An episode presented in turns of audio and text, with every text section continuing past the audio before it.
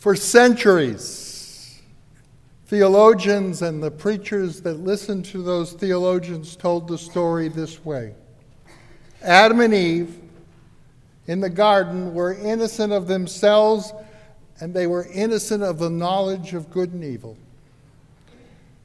And with the safe confines of that garden, all was provided for them. Adam and Eve were to ask no questions and be obedient to the rules outlined by their provider.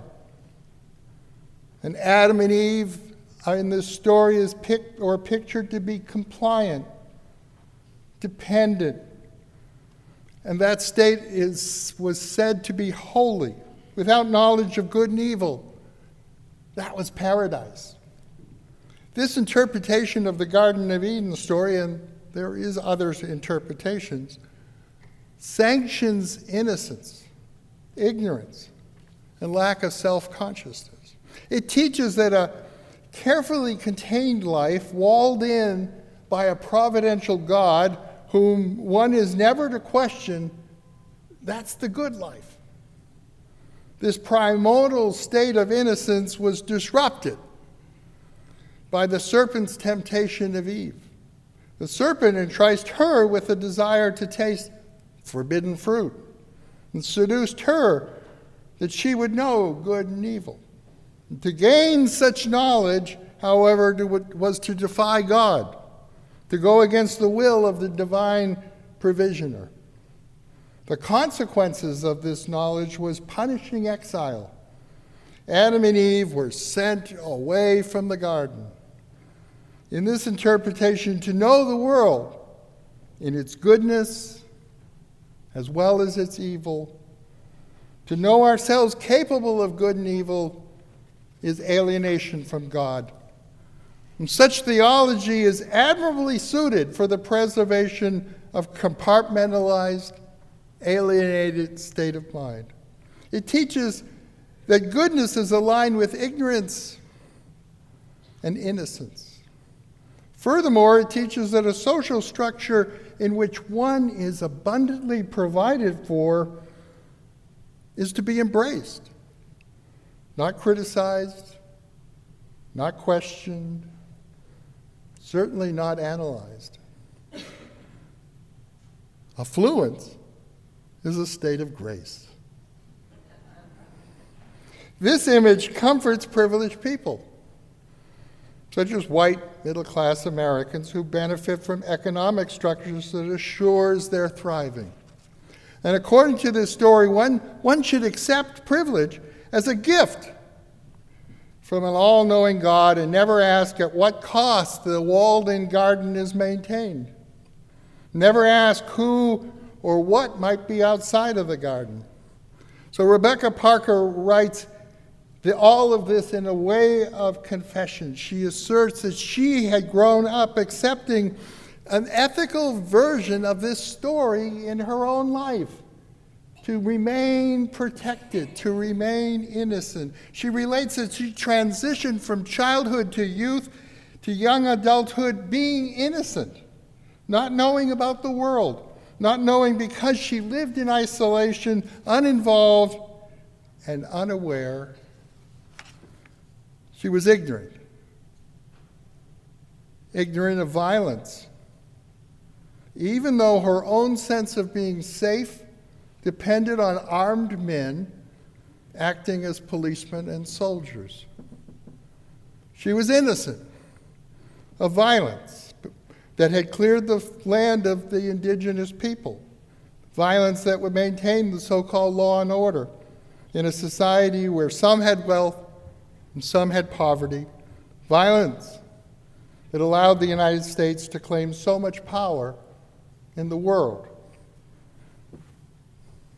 But she didn't see violence. She was innocent. She was ignorant of racism, even though her childhood eyes detected that there were people of color. They lived on a different side of town. They seemed to have less of the world's goods. In the parlance of the elders of the world, they were underprivileged. Pronounce those two words softly to yourself. Underprivileged. She knew the world of people like herself, white middle strata people.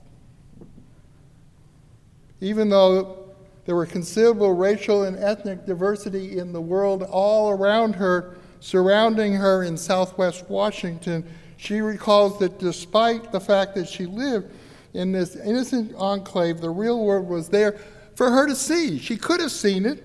She relates that in her, that place where she grew up, southwest Oregon, included richly diverse communities, in her words. In addition to the community she knew, the white settlement of people who logged the forest fished the waters, built wood frame houses warmed with steaming coffee, in her words. There were other communities, the Makah and Quinault and Puyallup Indians. They lived not too far away, preserving indigenous ways of life against all odds. The Chinese American cultural organizations in nearby Seattle nurtured Chinese institutions and traditions in the very heart of the city, and she knew nothing of it. Japanese Americans established temples and churches, landscape gardens, shaped architectural styles, farmed the land. Mexican farm workers harvested apples in Yakima and Wenatchee and stayed to found Spanish speaking towns. African Americans established churches, neighborhoods, clubs, civic organizations all around her, and she didn't know any of that until she becomes an adult. Parker is confessing it was all there for her to see, but she did not see. She did not know. They were outside her garden. She was innocent. Innocent of the real world of diverse cultures and peoples, innocent of the real struggles of these people, innocent of what she did not know it was as if she lived in a garden of Eden. She had been brought up trained, trained not to see. She writes that the enculturation and public education had narrowed my awareness of the country I lived in to the point of ignorance. The Chinese, African American, Latin, Latina, Japanese and First Nation peoples had largely not been included in my consciousness.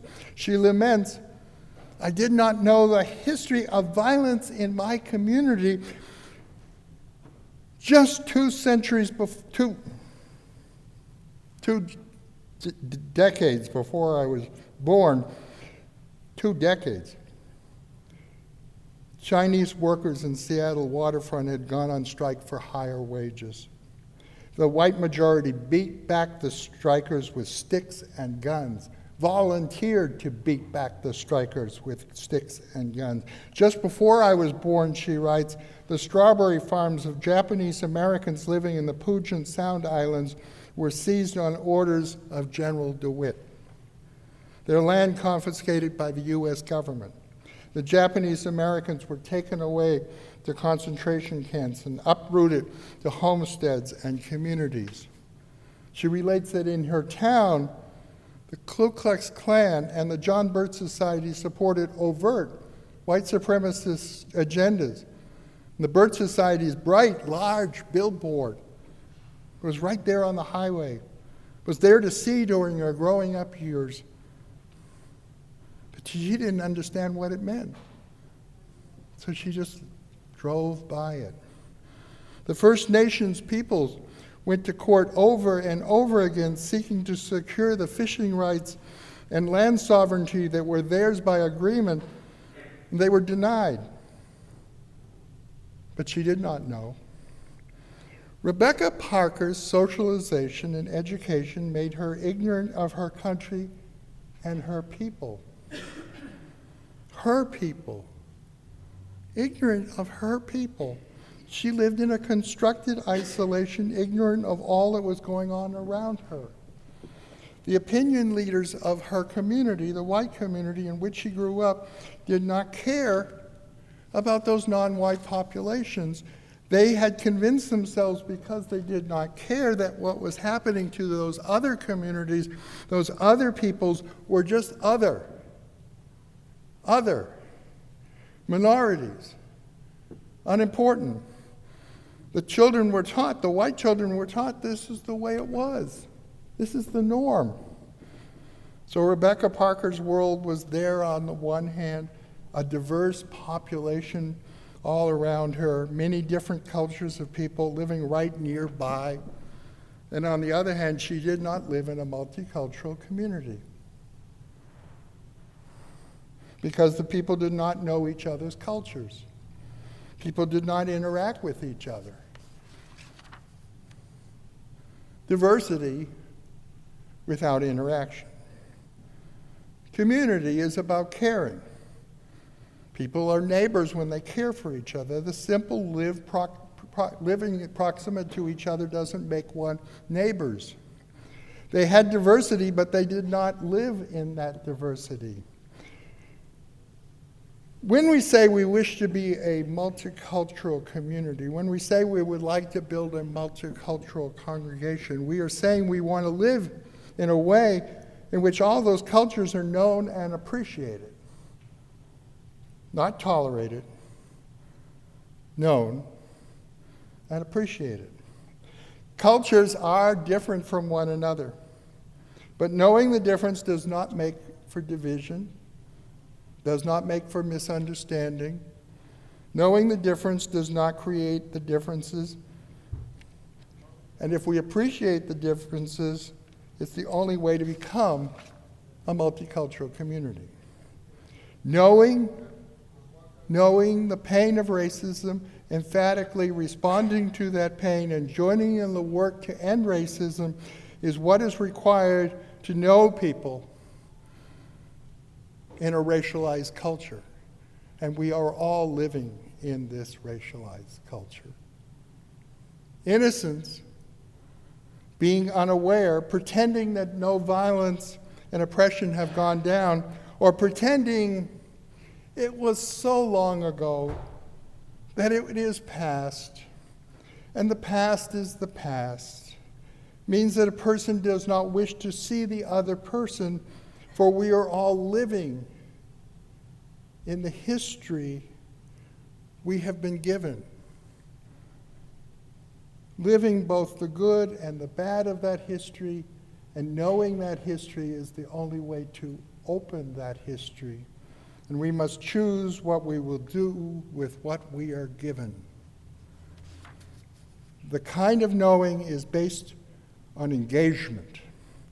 Knowing based on engagement, people working together, growing together.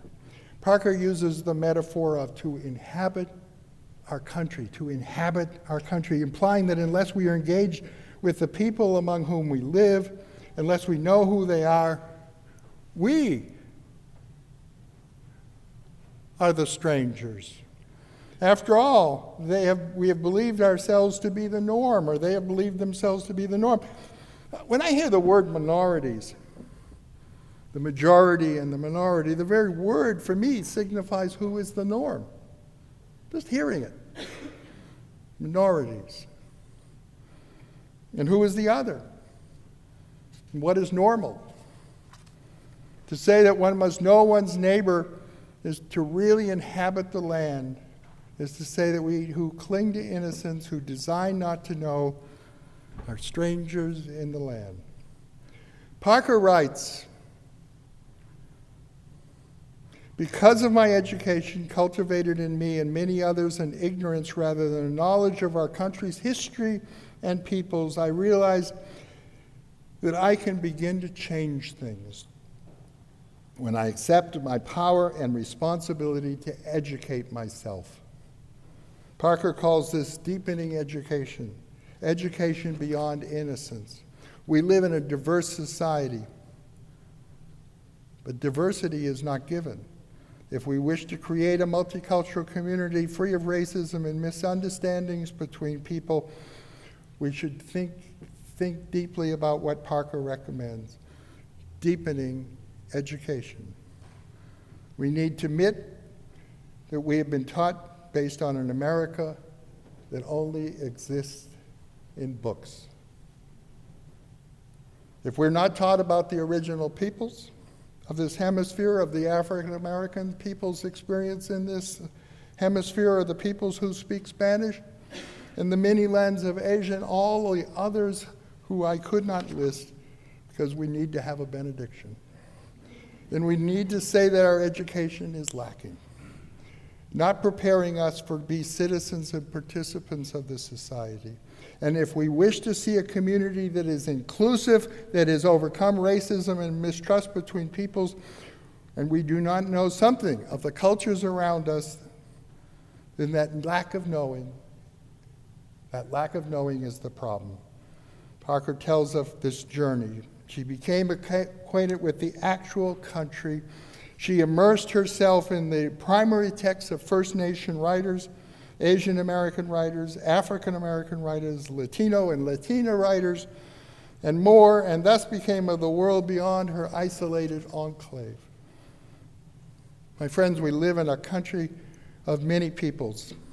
If we together are to inhabit this land, we must overcome our ignorance of each other.